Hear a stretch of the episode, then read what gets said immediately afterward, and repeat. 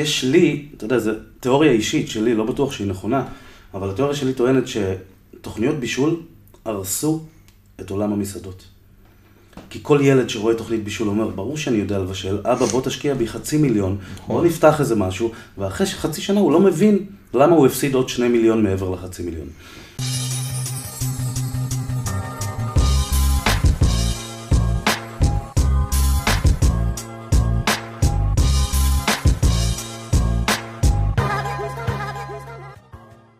שלום לכולם, ברוכים הבאים לעוד תוכנית של זבה אונס. המטרה שלי לפגוש אנשים שאני אוהב, מעריך, חלק מכיר וחלק לא, אה, ולקבל משהו. טיפה קטנה איזושהי השראה או משהו כזה, ואני ואתה חווים מסלול חיים מאוד אה, אה, מרתק, ולאורך העשור האחרון נפגשנו בלא מעט כובעים, ואני חושב שהגיע הזמן שנעשה את הפרק הזה כמו שצריך, אז שלום אורי. שלום זבה אונס. מה קורה? לא רע. כן? לא רע, מלא עשייה. היה לך אתמול יום עמוס? היה לי אתמול יום קראטה. כן? כן. אז אה, בוא, בוא נתחיל רגע מאיזה elevator pitch קטן, איזה 60 שניות, אה, עד 60 שניות, על מי אתה, מה אתה? קח 35. יאללה, ואז נגלוש למה עשית אתמול. אורי רוטנברג, איש פשוט, אה, כיום יועץ קולינרי, מפיק קולינרי של תוכניות אוכל. לקרוא לעצמי שף אני אף פעם לא אקרא, אבל יש לי מותג שנקרא תערוכת ערב. שתערוכת ערב מאתגרת את חומרי הגלם ומפיקה מהם מזון כל פעם משהו מפתיע מחדש. היא עושה אירועים, מיצגי מזון, עשינו גם חתונות, אבל הן בקטע אחר, לא חתונות רגילות וכאלה, כי זה פחות רלוונטי אלינו. ו, אמ, ואני יוצא דווקא עכשיו במשהו די חדש, שהוא מעין אה, סדנה סמינר שטיפה... זה בכובע של תערוכת ערב? זה בוא נגיד שתערוכת ערב הביאה אותי לסדנה סמינר הזה שאני עכשיו עושה. אז בוא נתחיל גם ממה באמת הביא אותך, כי אני מכיר את הסיפור בערך, אבל קח אותי רגע, מה ההתחלה שלך, קריירה עניינים? אתה רוצה גיל תשע? לא.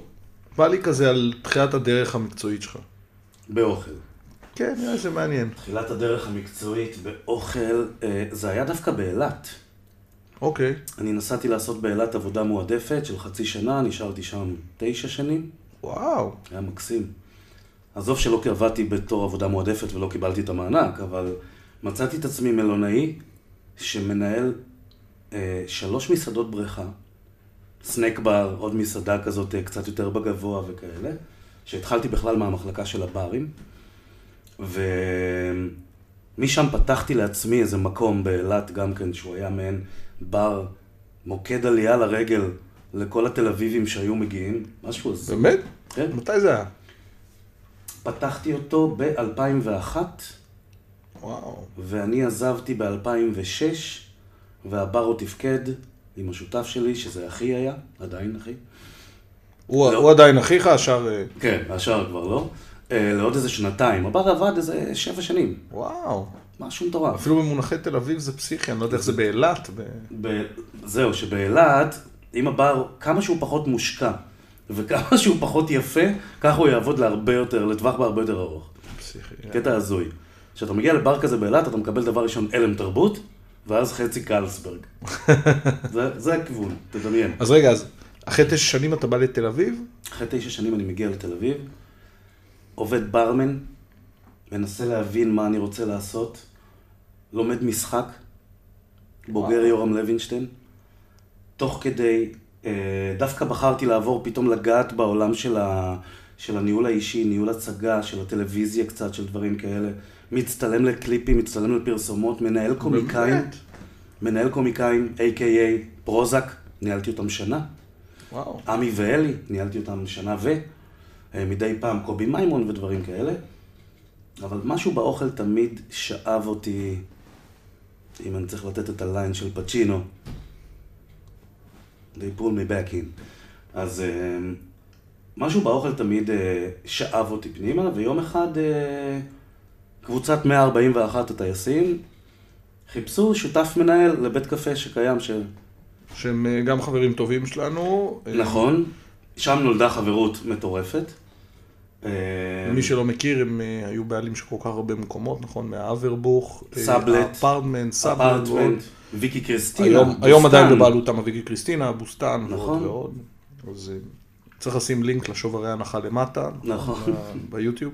חמישה שקלים לעגלה של הסופר. נכון. אז אה, הם משכו אותך אז בעצם, מה שהיה אז קפה אמיליה, אמיליה. ונכנסת לשם לנהל את המקום? נכנסתי, אמרתי, אתם יודעים מה, בואו נעשה דבר כזה, בואו נעשה שלושה חודשים אני אנהל את המקום, ואחרי שלושה חודשים יתאים לי, יתאים לכם, נתחיל לדבר על אחוזים, וכמובן עדיין ניהול בפועל של המקום. התאים להם, התאים לי, חווינו שלוש שנים ביחד, משהו כזה אם אני לא טועה. אחרי שלוש שנים הם פיטרו אותי, וואו. חברים שנהיינו כבר חברים צמודים בדם, פיטרו אותי מהמקום הכי יפה והכי מבורך. אני חושב שהפיטורים האלה זה היה הדבר הכי טוב שקרה לי. זה גרם לי להקים לעצמי את המסגרת, מאשר לחיות בתוך מסגרת. מה, מה סיבת הפיטורים? והמקום עבד, היה בסדר, היה פה, אבל לא היה לו שאיפה, גם לי לא היה שאיפה כל כך, הייתי במצב מאוד מאוד סטטי ודינמי, ולא... יותר סטטי, פחות דינמי. הייתי במצב סטטי שפחות רוצה לפתח, פחות רוצה להתפתח. מצאתי לעצמי מסגרת שאמרתי, נוח לי בה, אין טעם לגדול. הרגשתי עייפות, והשתמשתי בעייפות הזאת כתירוץ, על מנת לא, לא לפתח שום דבר, לא את עצמי ולא את העסק. שבוא'נה, אני שותף פה, אני יכול לגדול. כן, לגמרי. אבל לפעמים גם זה חלק, לא? כן. אני חושב שזה אחד השיעורים היפים שהיו לי. כמעט כל אחד. אה, מאיתנו, אני חושב, גם כשכירים, גם כעצמאים, אנחנו חווים ברשב את העייפות הזו. שגרה. זה- כן. השאלה זה אם אנחנו יודעים לרענן את עצמנו בתוך השגרה, אתה יודע, אני... היו לי המון שנים שחשבתי שאני לא יודע לרענן את עצמי בתוך השגרה הזו. עד שיום אחד קיבלתי סטירה. דרך אגב, כשסיימתי את ההתקשרות עם, ה... עם הטייסים, עם אנשי העיר, 141, עם אמיליה, הדבר הראשון שעשיתי זה פתחתי מקום משלי. מוצר שהאמנתי בו, משהו שרציתי להביא את עצמי לתוך צלחות של אנשים, שחזר לך בעצם החשק. חזר לי החשק. אז שאלה רגע, שלוש שנים שלך באמיליה, כמה מזה אתה מתעסק... אה, אה, בצד הקולינרי, 50 אחוז. זאת אומרת, כבר אז 50 אחוז מה... 90 אחוז. אחראי על, ה, על האסתטיקה של המנות, על, ה, על התפריטים החדשים, ביחד כמובן עם המנהל מטבח והכל. אה, אחראי על השפה הקולינרית של המקום. עובד, עובד בזה.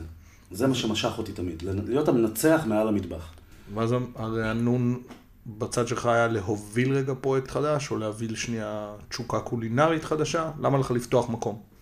כבר היית, כבר הלך בסדר. נכון. למה לא לתת את העוד עשרה אחוז גידול, ליהנות מזה?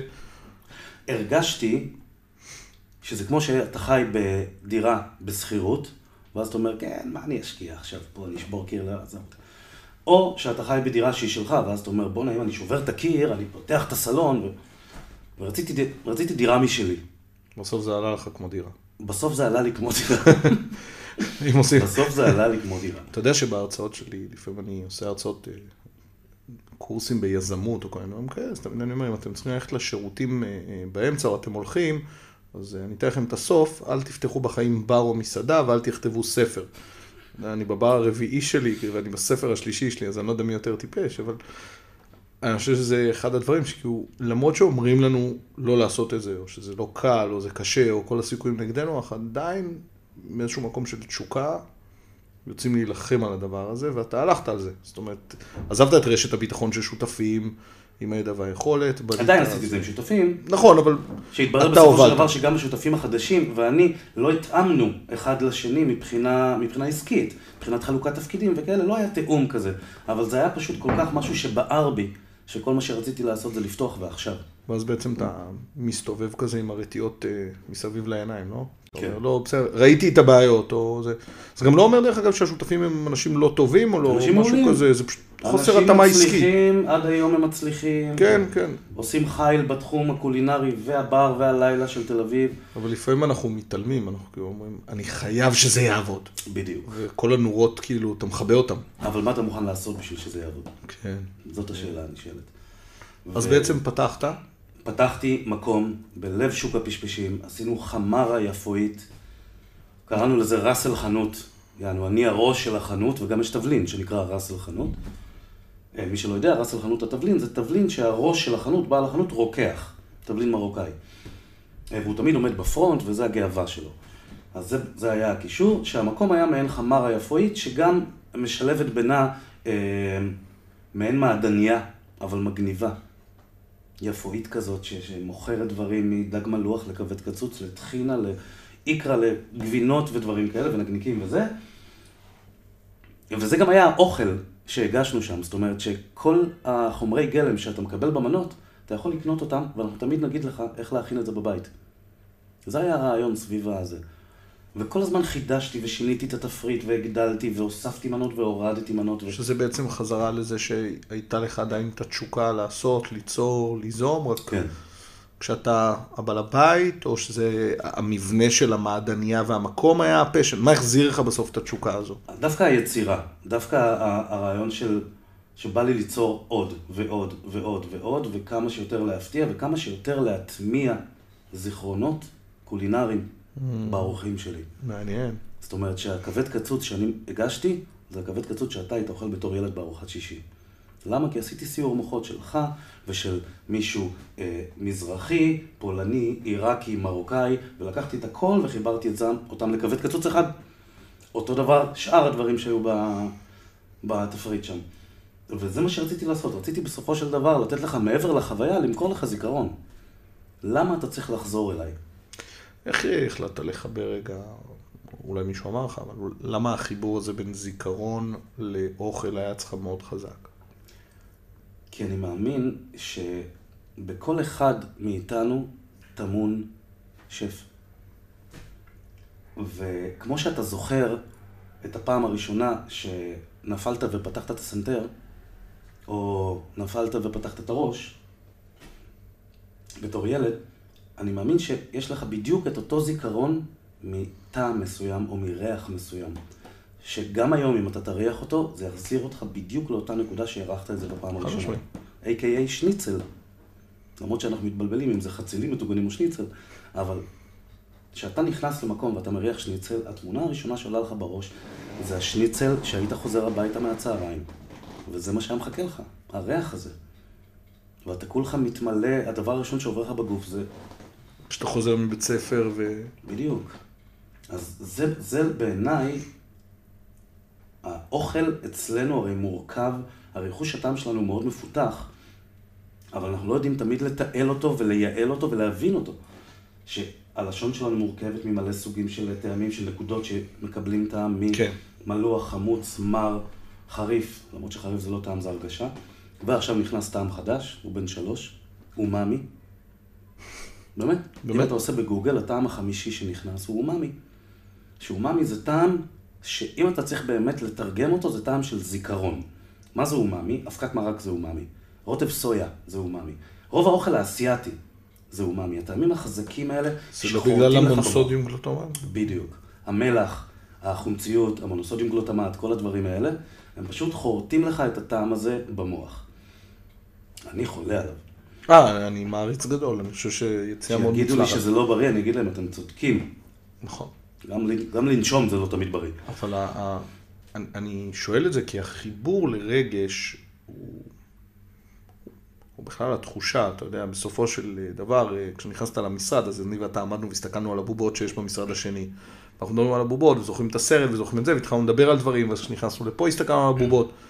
ובסוף אנחנו מחייכים ונזכרים, זוכר את הסרט הזה, הסדרה הזו, הזה, יואו, איך אהבתי את זה. זה זה. רגש. כשאני- אדבר איתך על השניצל הראשון, זה כמו שאני מדבר איתך על וואו, איזה כיף היה לראות שומר הברים. כן, כן, כן? כן. זה, זה זה, הזיכרונות שהטמנו לעצמנו, או שהטמיעו לנו בראש. נכון. כאשר... חושב- אני חושב שמבחינת אה, קולינרית, דווקא מבחינת אוכל, הטמיעו לנו בראש. מבחינת אה, מדיה, זה דברים שאנחנו בחרנו. אני חושב שלא מעט פעמים אנחנו יושבים ומישהו אומר, איך בא לי מנה של באיזשהו מקום. לא, אין בעיה, אין בעיה, אל תשים על שקט את הטלפון שלך. באלוהים ששמתי. לא על שקט. מאמין לך. אתה רוצה שאני אקום ואחזור?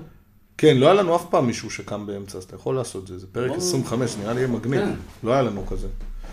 אז אה, אני חושב שבזמן שאתה שם רגע על אה, שקט את הטלפון, העניין של לחבר רגש לטעם, נכון? הוא מה שהרבה פעמים יוצר את הרצון של האנשים לחזור שוב ושוב למקום או ל- לחוויה הזו, נכון? אתה... לאותו רגע. ואותו רגע הוא הרבה פעמים במסעדה מסוימת. אני חושב שגם שוק הפשפשים חווה אז איזה בוסט אדיר. מטורף. נכון, היה איזושהי התעוררות, כולם באו. מטורף. וסליחה שאני שואל ואתה לא חייב לענות, אבל הלך טוב, נכון? לא הלך גרוע. שחר סגל פעם התקשר אליי ואומר לי, שחר סגל הוא במאי פרסומות, הוא השותף של אייל שני בכל המסעדות, והוא איש עסקים מאוד מאוד ממולח ומוצלח, והכל בסדר, יודע לחיות נכון.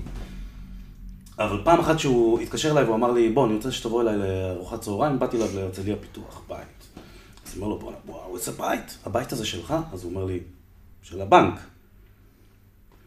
כל מה שנראה מבחוץ, שעסקים עובדים, זה לאו דווקא מה שבאמת מתנהל וקורה בפנים, מאחורי הקלעים. זה שהמקום שלך נראה מלא כל הזמן, זה לא אומר שהחשבון בנק שלך מלא כל הזמן. אמ, זו אחת האשליות הגדולות של עולם אחת המסעדנות. האשליות הגדולות. בר עם מסעדות זה אחת האשליות שאנשים אומרים, וואו, ממש מלא, בטח זה- הולך לכם מעולה. עד רמה כזאת, יש לי, אתה יודע, זו תיאוריה אישית שלי, לא בטוח שהיא נכונה, אבל התיאוריה שלי טוענת שתוכניות בישול הרסו את עולם המסעדות. כי כל ילד שרואה תוכנית בישול אומר, ברור שאני יודע לבשל, אבא בוא תשקיע בי חצי מיליון, בוא נפתח איזה משהו, ואחרי חצי שנה הוא לא מבין למה הוא הפסיד עוד שני מיליון מעבר לחצי מיליון. ו... ואני, עם כל הכבוד, אה, העסק עבד, בשנתיים הראשונות העסק עבד והוא היה רווחי והכל בסדר, אבל הייתי עבדאי, שיחקתי אותו יותר ממה שאני באמת. ו... וכל הזמן התייחסתי דווקא לצד הקולינרי ועל החידוש והדברים האלה, ולא התייחסתי באמת לניהול ולבק אופיס שנמצא מאחורה, שם הזנחתי, מבלי, מבלי להתעלם, כאילו, אם, אם להתעלם, אבל עם ידע מוחלט של מה שקורה שם. אני יודע, ואני בוחר להסתכל ככה. אני, אני חושב שדרך אגב, בנקודה הזו אני מרשה לעצמי להגיד שאתה לא חריג. שלפעמים יש אנחנו מלא מסתכלים. על העסקים שלנו, אנחנו יודעים את הבעיה, ואנחנו אומרים, אוקיי, אם אני אתעלם ממנה, אז או שהיא תלך או שאני אצטרך להתמודד איתה, כשזה כבר יהיה גדול מדי. בדיוק. זה כמו שיש לך ערימה כזאת של ניירות, שאתה צריך לטפל בהם, ואז אתה אומר, טוב, אני אקח את הקפצ'ה הקטנה הזאת, אני אטפל בזה, זה כבר יסתדר מעצמו. וזה ככה, וזה באמת מסתדר מעצמו. כי תמיד יהיה לך טלאי על טלאי על טלאי, ופה אני אקח נכון. עוד הלוואה כדי לעמוד בתשלומים הבאים, ופה אני אקח עוד הלוואה, ואז אתה מגדיל ומגדיל. ואתה. בטוח שזה תכף מסתדר. זה. כבר קורה, הכל בסדר. אז זה לא. זה לא. תחושה נוראית לדעתי. כן. בתור מי שגם חווה את זה מהצד השני, אני שמח להגיד שאיכשהו שרדנו את זה טוב, אבל שנתיים אתם עושים את זה, ואחרי שנתיים מתחיל מה? איזשהו תהליך... אחרי? שנתיים הבנתי שיש בי המון המון אינפורמציה בראש, שיודעת בדיוק איך להכין אוכל טוב, לתעל את האוכל הזה ולתמחר אותו נכון, אה, לדעת בדיוק עלויות וסדרי עבודה נכונים והכל על מנת לגרום לעסק להצליח. ובמקום להסתכל אחורה לעסק שלי, שהולך אוטוטו להפסיד את התחתונים שלו, בחרתי להסתכל קדימה ונכנסתי שותף עם אלון יפת לניורסט, שזו חברה של עושה ייעוץ והקמה למסעדות, בתי קפה, מזנונים, מתחמי מזון. ממש ש- ככה. במקום... כשאם היית נשאר לדעתך בעסק שלך, אתה חושב שהיית ממשיך לעצום עיניים, או שהיית מתעורר יום אחד ואומר, וואו, הנה ההזדמנות שלי ואני אסדר את זה? כי על פניו, אני, אני שואל, כן, אני לא אומר, זו שאלה מעולה. אם אני צריך ממש להיות אמיתי, כן, הייתי ממשיך לעצום עיניים. כי יכול להיות שחוויתי שם כבר... הייתי מלא, מלא מהעסק הזה יותר מדי, והיו לי גם מלא מלא מלא טאקלים, לא טאקלים, כמו מגבלות מבחינת רישוי, שלא הרשו לי לעשות את מה שבאמת רציתי לעשות. אז, אה, אז כן, אני מאמין שעדיין הייתי יוצא עיניים. מעניין מאוד. רגע, בעצם אתה מגיע לנקודה הזו, אתה הולך, אתה עובר לאיזשהו עסק בצד הייעוצי, נכון? תמיד אומרים שמי שלא מצליח אה, לעשות אז הוא יועץ. כן. אני זוכר שפעם הייתי כותב ב"הארץ" על בלוג שקשור לכל מיני דברים של מסעדות. קצת מאחורי הקלעים של תעשיית המסעדנות ודברים כאלו, ואימא שלי הייתה מתקשרת ואומרת לי, בתגובות הם ממש יורדים עליך. הם אומרים שמי שיועץ וזה, אמרתי לה, מה באמת, יש תגובות, איזה יופי. ואיך אנחנו חווים את הדבר, ואנשים היו אומרים, מי שיועץ לא עושה, כאלו, וזה היה מצחיק, באותה תקופה היה לנו את הטיילור מייד, כן. והלך די טוב. והעסק שלי הלך טוב, ועשינו עוד איזה אה, שותפות באיזה משהו, הכל היה נראה ממש סבבה, הייתי עושה גם ייעוץ. אז תמיד היה מאוד מצחיק אותי שמי שכותב את התגובות, אין להם שום מושג למי אתה, מה אתה, ואתה יודע, אפילו לא בודקים, לא בודקים. בדיגיטל, אה, כתוב בעלים, שותף, וזה, כן. זה תמיד הצחיק אותי. אבל אה, אמא שלי הייתה לוקחת את זה מאוד קשה. שש תגובות, אתה יודע, של אנשים שיורדים, סליחה, ואני חושב שזה חוויה מעניינת אה, לעבור לצד הייעוצי. כשעברת הרגשת בנוח, זה ישב עליך טבעי, באת לאנשים ואמרת להם, תעשה ככה וככה. תשמע, קודם כל, השותף שהיה לי דאז, אלון יפת, שהוא אושייה ב... מורי ורבי, לימד אותי כל כך הרבה, כל מה שחשבתי שאני יודע, לא באמת ידעתי. אה, הוא לימד אותי כל כך הרבה, וככל שעשינו יותר ויותר ייעוצים, הבנתי איך לתעל באמת ולתת שירות ו- ומוצר בהרבה יותר נכון ללקוחות שלנו. ומה שאהבתי במקצוע הזה, זה שכל עסק חדש, כל פרויקט חדש, כל לקוח חדש, זה משהו שונה לחלוטין. אז לא משעמם לך. אז אתה עושה משהו איטלקי, אז הפעם זה איטלקי, ואז אמריקאי, ואז חומוסייה, שזה הכי מגניב כן. בעולם. הכי מגניב בעולם. הפרנסה הייתה וואו. ותוך כדי עדיין מהדהד לי בראש, אני עדיין השארתי עסק ששמתי שם מנהל מאחורה, שאני יודע שהוא לא טוב, והחלפתי אותו, ואני יודע שגם המנהל החדש שהבאתי, אני יודע שהוא גם לא טוב. ועד שהשותף שלי בא אליי מהעסק, מהמסעדה, מרס החנות, ואמר לי, אורי, סוגרים. 31 לדצמבר, אתה אפילו לא עושה סילבסטר בערב. וואו. הודיעו לך פשוט. לא, וזו החלטה משותפת, עשיתי לך קיצור דרך כזה, אבל זו החלטה משותפת, ש... שאמרנו, דבר. אבל הוא בא ואמר לי, יאללה, סגור, בוא, עזוב אותך, שטויות, סגור. בוא נכסה את מה שזה, אם צריך, ניקח הלוואות, נעשה, נכסה, נתמודד, מה לעשות. חלק מהחיים. הבאנו את זה על עצמנו, סגרתי, הפסדתי המון כסף. בתור בן אדם בן אה, 40, להתחיל את החיים שלי מאפס, לא, התחלתי אותם ממ- ממינוס רבע מיליון. בגיל 40. שמתי את הדירה שלי שאני שוכ... מזכיר סך הכל, כאילו, סוחר, סליחה. שמתי עליה סאבלט, כי רציתי לשמור אותה. לקחתי מזוודות ועברתי לגור אצל אמא שלי. כי ידעתי שהמצב שלי על הפנים. ו... אתה מגיע עם המזוודות אה, חזרה הביתה, איך התחושה של... אתה, אתה אופטימי, אתה שבור, אתה... שבור, מה זה מרוסק, מרוסק לחתיכות, ברמה קשה מאוד, ש... כאילו, עד, עד, עד לרמת דקויות של מחשבה של יואו, עכשיו בטח אמא שלי תבקש ממני שאני אעזור לה בזה, ואני אעזור, אין לי כוח, ואני גם ככה מרוסק, ובוא תוריד לי מהבוידם, ובוא, ואין לי כוח, ואני... גמור, מפורק.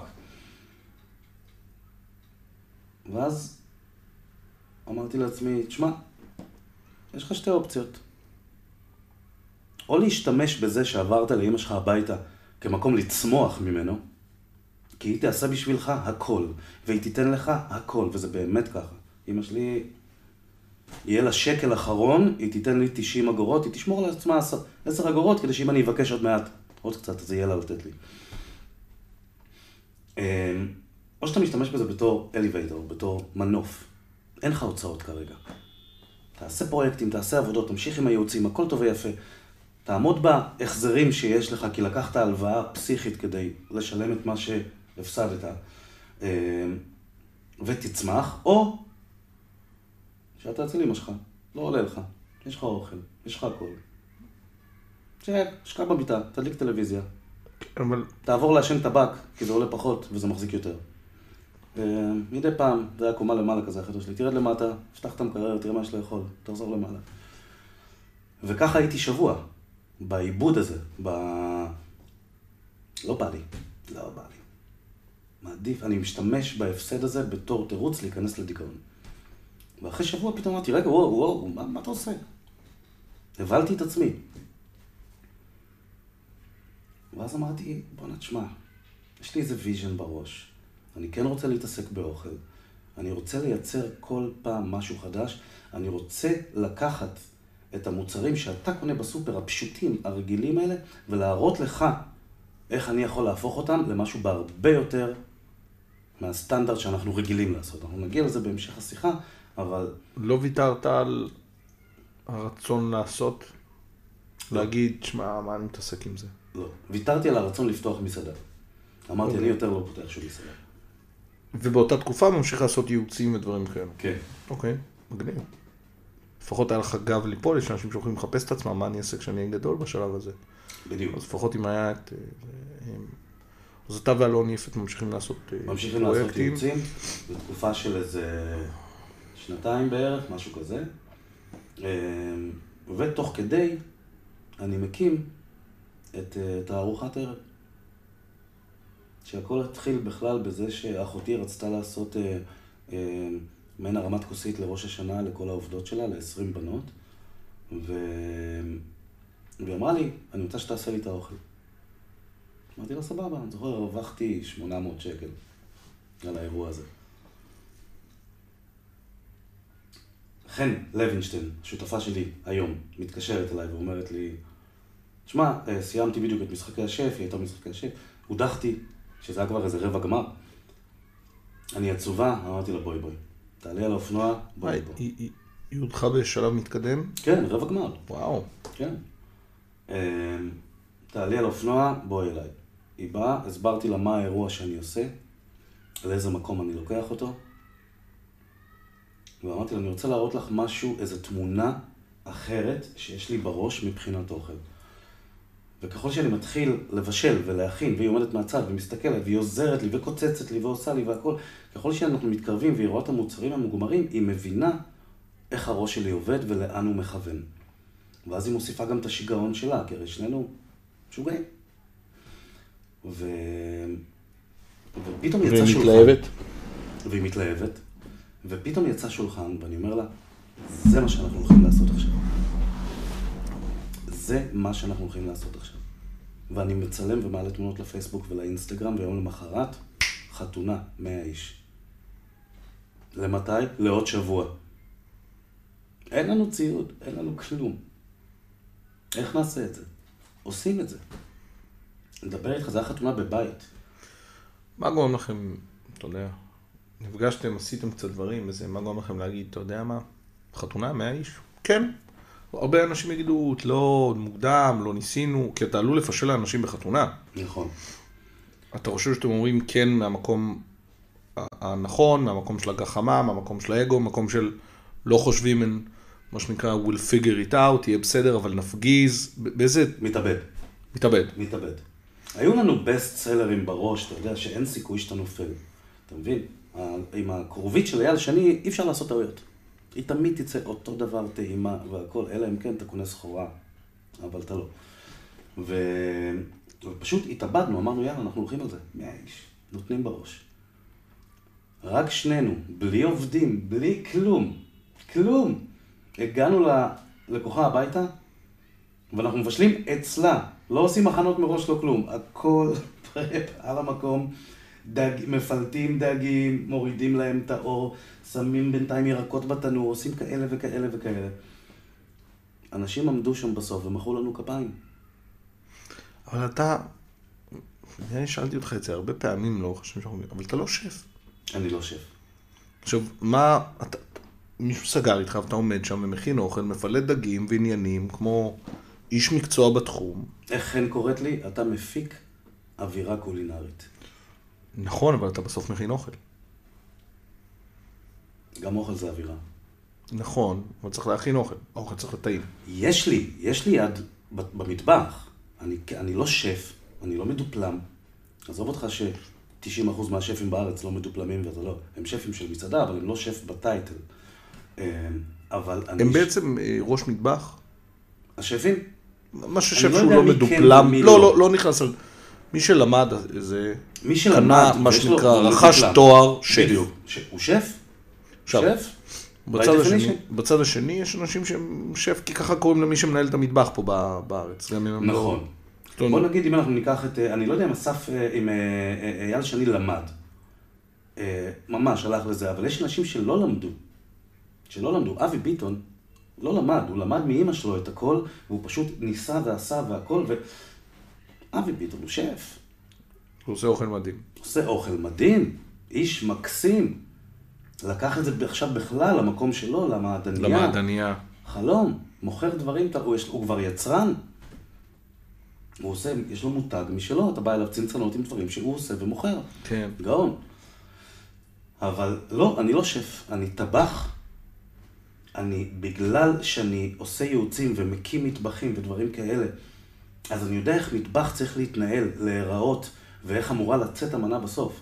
מהרגע שאתה מתקשר להזמין את הסחורה, עד הצלחת שאתה מציל לאורח. האם אפשר להגיד שבאיזשהו מקום אתה יודע אופרטיבית, מבחינת תפעול, מה צריך לעשות כדי להגיע מהשלב של חומרי גלם, תשתית והכל עד למוצר מוגמר, והיתרון אני חושב המדהים הוא שאתה יודע להכניס בתוך כל הדבר הזה את הרגש. בדיוק. אל תשכח... תקראו לזה שף, לא שף, זה כבר עניין שלכם, אני יודע לעשות בדיוק. רגש בצלחת. נכון. אל תשכח גם שבייעוצים, בייעוצים הקולינריים, אני זה שהייתי בונה את התפריט. ועכשיו, אם אני זה שיושב וכותב את התפריט, אני צריך גם לעשות את הפרזנטציה ללקוח. כן, זאת אומרת שאני בא, שם סינר ומבשל. כן. מבשל, ממציא מנות אם צריך. אז תערוכת ערב בעצם מתגלגלת כבר כמה זמן? שנתיים, אתם נהנים? מאוד. איך, אה, אה, תן לי כמה אירועים מעניינים. קודם כל אנחנו נשים גם לינק לאינסטגרם שלכם, שאני חושב שהוא מהמם, ויש שם כמה דברים שממש שווים. מהמם, והוא הולך לעבור. עכשיו עוד איזה מהפך, אימא'לה ואבא'לה, together. יפה. יפה, זה חיבור לשאלה הבאה שלי, תכף נגיע נכון. ל-together, אבל אה, אני אני חושב שבאופן כללי אתם עושים fun עם חומרי גלם, נכון? פותחים שולחן, זה, ה- פותחים זה שולחן, קנבס שלכם. נכון, בדיוק, השולחן שלנו זה הקנבס, ואז אנחנו מתחילים, לא סתם קראנו לזה תערוכת ערב עם עין, כי אנחנו ממש אקסיבישן, אנחנו מציירים לך שולחן טעים, למות. אבל כשאתה מסתכל עליו, אתה חושש לקחת משהו כדי לא להרוס. עשינו מיצגי מזון, בתערוכות ממש, של, של, של עוצרים ועוצרות. אה, עשינו דברים, עשינו אה, מארוחות קטנות בוטיקיות של 14 איש בבית של מישהו, עד לחתונה של שני גברים, טבעונית, של 250 איש. אה, קח אותי רגע לתערוכת ערב סודית, מה היה הקונספט? ואז נולד איזה רעיון של... אה, אמרנו בוא נעשה ארוחה, תערוכת ערב, שמשתנה כל פעם ממקום למקום, מתפריט לתפריט, אנשים לא יודעים כלום. הם משלמים והרבה על משהו שאין להם מושג. הם יודעים תאריך, הם יודעים שעה, והם יודעים שאם זה יהיה או בתוך תל אביב, או שמונה דקות נסיעה מתל אביב. זה האינפורמציה. מה שכן, הם עוברים ראיון, אם הם, הם אלרגיים למשהו, או אם הם לא אוכלים דגים, או אם הם לא אוכלים בשר, ואז מתאימים להם גם את המנות בהתאם. עשינו במחסן בשוק לוינסקי. עשינו באיזה לופט פסיכי של צלם אופנה בהרצל. עשינו בנגרייה. עשינו באיזה חצר של אה, סטודיו בכלל שמוכר תכשיטים ובגדים. עשינו באולפן שמצלם תוכניות אוכל. גדול. עכשיו, כל דבר כזה, אז זה מחסן בלווינסקי, אז כל הארוחה, לוינסקי סטייל, טעמים של לוינסקי. כל התבלינים, כל עכשיו הדברים. אנשים באים בעצם, אה, 12-14 איש, 30. 30, 30. והם לא מכירים. לא מכירים. אלא אם כן, אתה אומר, אני בא עם הבת זוג שלי ועוד אה, זוג.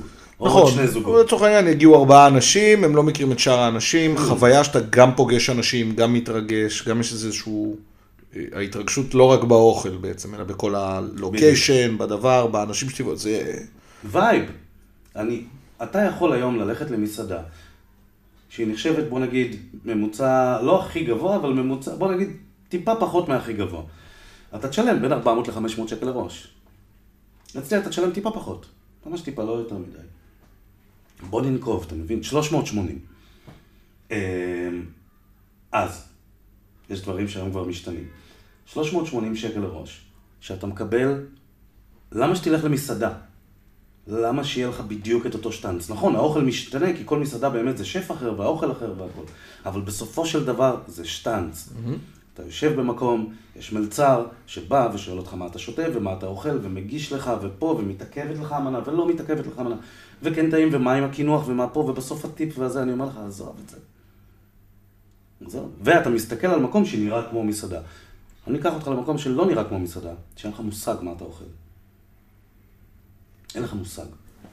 אני... כולם אוכלים אותו דבר, האוכל יוצא בסרוויסים. כשאתה יושב על השולחן, השולחן כבר ערוך, תתחיל לאכול, ואז אתה מקבל ראשונה, עיקרית, ואז אני מקים אותך, מעביר אותך לחלל אחר לגמרי, ואתה לא מקבל צלחת, ואתה לא מקבל כיסא, אתה מקבל רק כף, ותתחיל לאכול את הקינוח מהשולחן. אני נותן לך חוויה, אני מספר לך סיפור, תוך כדי האוכל ותוך כדי הלוקיישן. היינו לפני כמה אה, אה, שבועות או חודשים, אני כבר לא זוכר, הזמנת אותנו, כמה אנשים, לבוא אליך הביתה איזה ערב. אה, הגענו, נתת לכוח על כוס יין, ביקשת מאיתנו לשבת, ואמרת לנו, תהיו בשקט, אני צריך מכם איזה שעה וחצי. שעה, ש... כן, שעה ורבע כזה, זה נכון. מחזיר, מחזיר אותי רגע ל-together. עשיתי פיילוט עליכם. כן, אז אנחנו היינו הניסיון, אני חייב להגיד שהיה מוצלח מאוד בשביל ניסיון, ואני אני הולך רגע לסוף, אבל בעצם לימדת אותנו להכין נקניקיית גזר. לימדתי אתכם ש- אה, שלושה דברים באותו ערב, בגדול. לימדתי אתכם להכין נקניקייה שכולה גזר. שהרי כשאתה מסתכל, אתה הרי, אתה עובר בסופר, משפחה ממוצעת עוברת בסופר, היא קונה גזר. היא קונה גזר. הגזר הזה ייגמר או בסלט או במרק. אני אומר, למה? תסתכל עליו שנייה. תסתכל עליו שנייה. קודם כל זה חומר גלם מאוד בריא, מאוד נכון, שלא נדבר על כמה שהוא טעים. אם אני אגיד לך שאת את הגזר הזה אני לוקח ואני הופך לך אותו לנקניקייה לכל דבר. יהיה לזה טעם של נקניקייה, יהיה לזה מרקם של נקניקייה, אבל זה גזר, ואני לא נוגע בו בצורה, זה נשאר גזר. אם אתה תפתח את הלחמניה ואתה תסתכל, אתה תראה שיש לך בפנים גזר.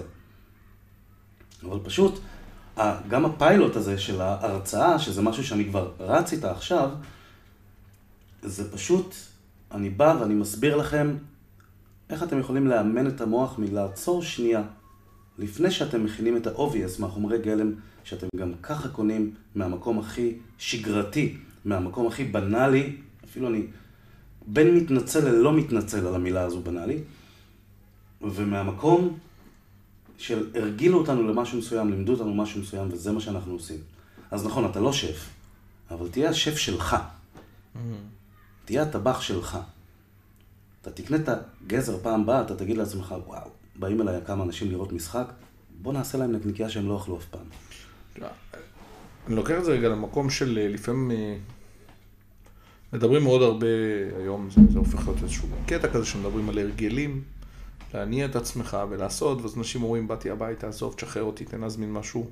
בשביל זה יש אלף אפליקציות, השליח יגיע, אני לא צריך לזוז מטר והכל אה, סבבה. מעבר לעניין הכספי, לעניין הבריאותי, יש גם איזשהו עניין של תחושת סיפוק, העשייה, על זה שאתה שולט, על זה שאתה יודע מה אתה אוכל, על כל כך הרבה פרמטרים, כל כך הרבה דברים, אני חושב שאני יצאתי מזה בתחושה שאני צריך לעשות קצת יותר.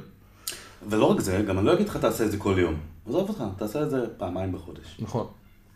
אני גם היחיד שאכל שתי נקניקיות גזר. נכון.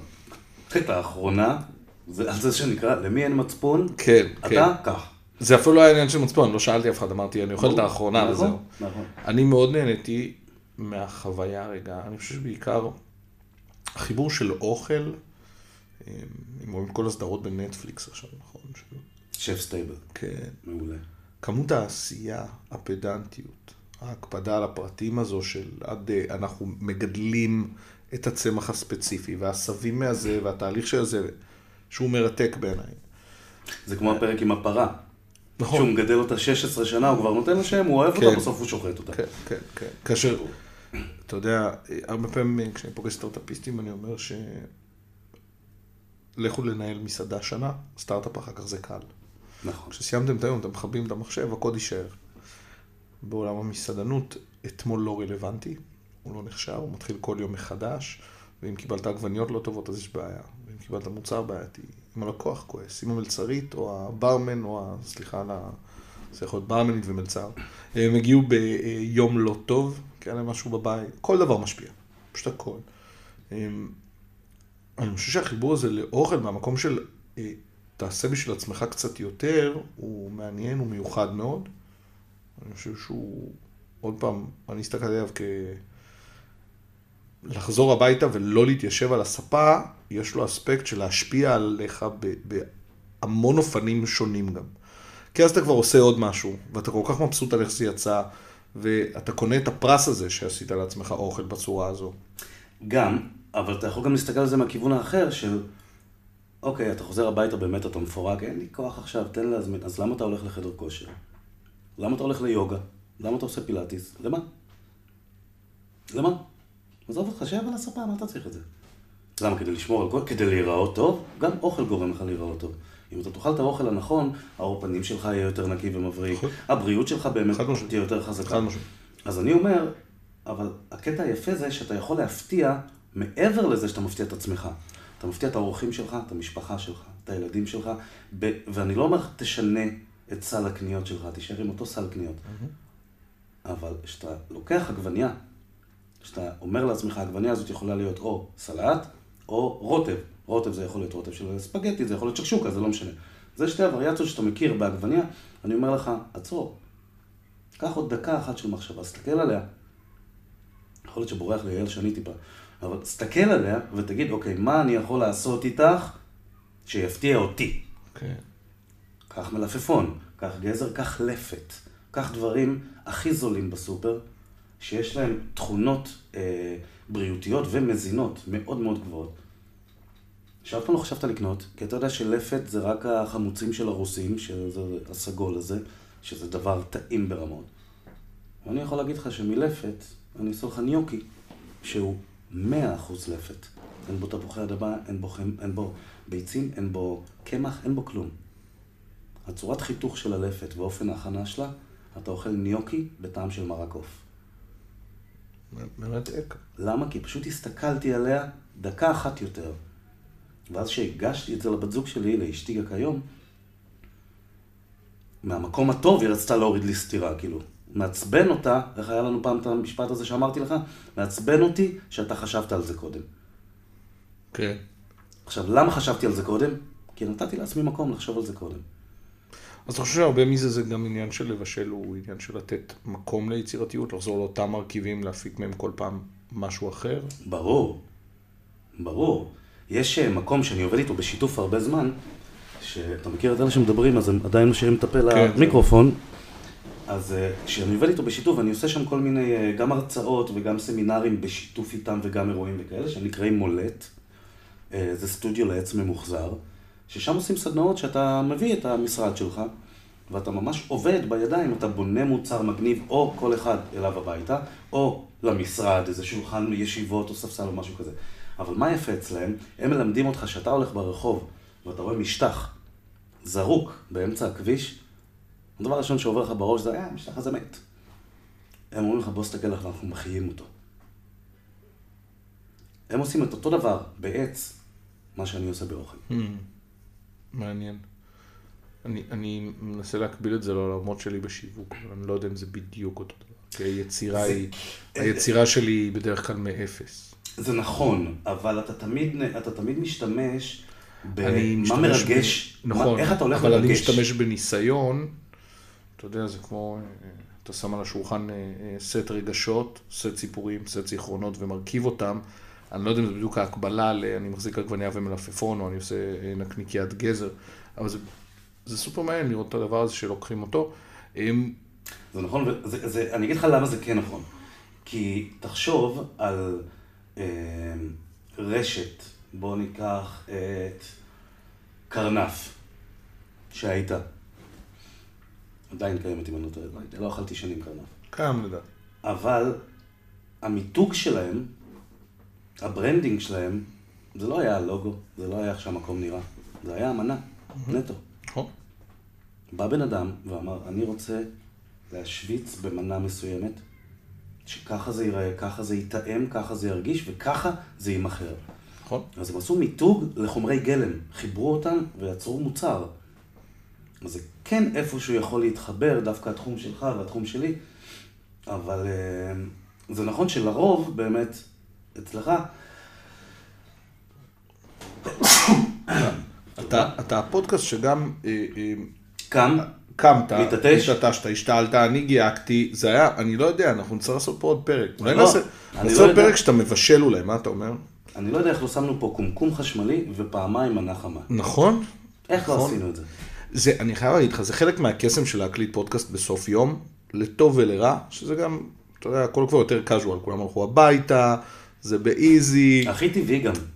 כן, תשמע, פתאום אתה רואה אותי מביא צמיחת צמר כזה. אני חייב להגיד לך שאם הדבר הזה קורה בפודקאסט, אני עף על זה. לגמרי. כל הרעיון היה לארח אנשים באיזושהי תחושה שהיא כיפית, היא ביתית, ואם אנחנו מדברים עכשיו על אוכל, אז גם לתת את החמימות הזו. אני לא יודע אם אתה שם לב, אבל אנחנו סיימנו פרק. כאילו, מקסים. הספקנו המון דברים. המון. דיברנו על מלא? דברים. היה לי מקסים, היה לי מעולה. נהנית? כן. יופי. איך התלבשתי? חתיכי. זה, אנשים יגידו כשהם יראו את זה? בסוף, אבל... אה, כאילו, אז- לקחתי פיגמנט אחד יותר כחול מהחולצה של ג'וני זיכולץ שהיה שהיה בפרק בפרק, הקודם. מדהים, מדהים. אז אה, רגע, אז אה, אורי רוטנברג, אני רוצה להגיד לך, א', סופר תודה, אני ממש שמח שבאת. היה לי מאוד. כיף, היו המון דברים שלא ידעתי, וחוויה מגניבה. אני אשים גם לינקים לכל הדברים, אם אנשים רוצים קצת לחוות דברים שעשית, ועניינים וכו' וכו', ואני ממליץ בחום, אם יוצא לכם ללכת לטעום מה זו נקניקיית גזר ואיך לעשות. ושתיים, לפתוח שנייה את הראש ולפתוח את המקרר ולראות מה יש לכם שם. איך קוראים להרצאה שלי? יפתחו את המקרר ובואו נדבר על זה. מדהים. אז אה, חברים, תודה רבה על עוד פרק של זבר אונס, אנחנו נתראה בשבוע הבא. להתראות. נכון? לא.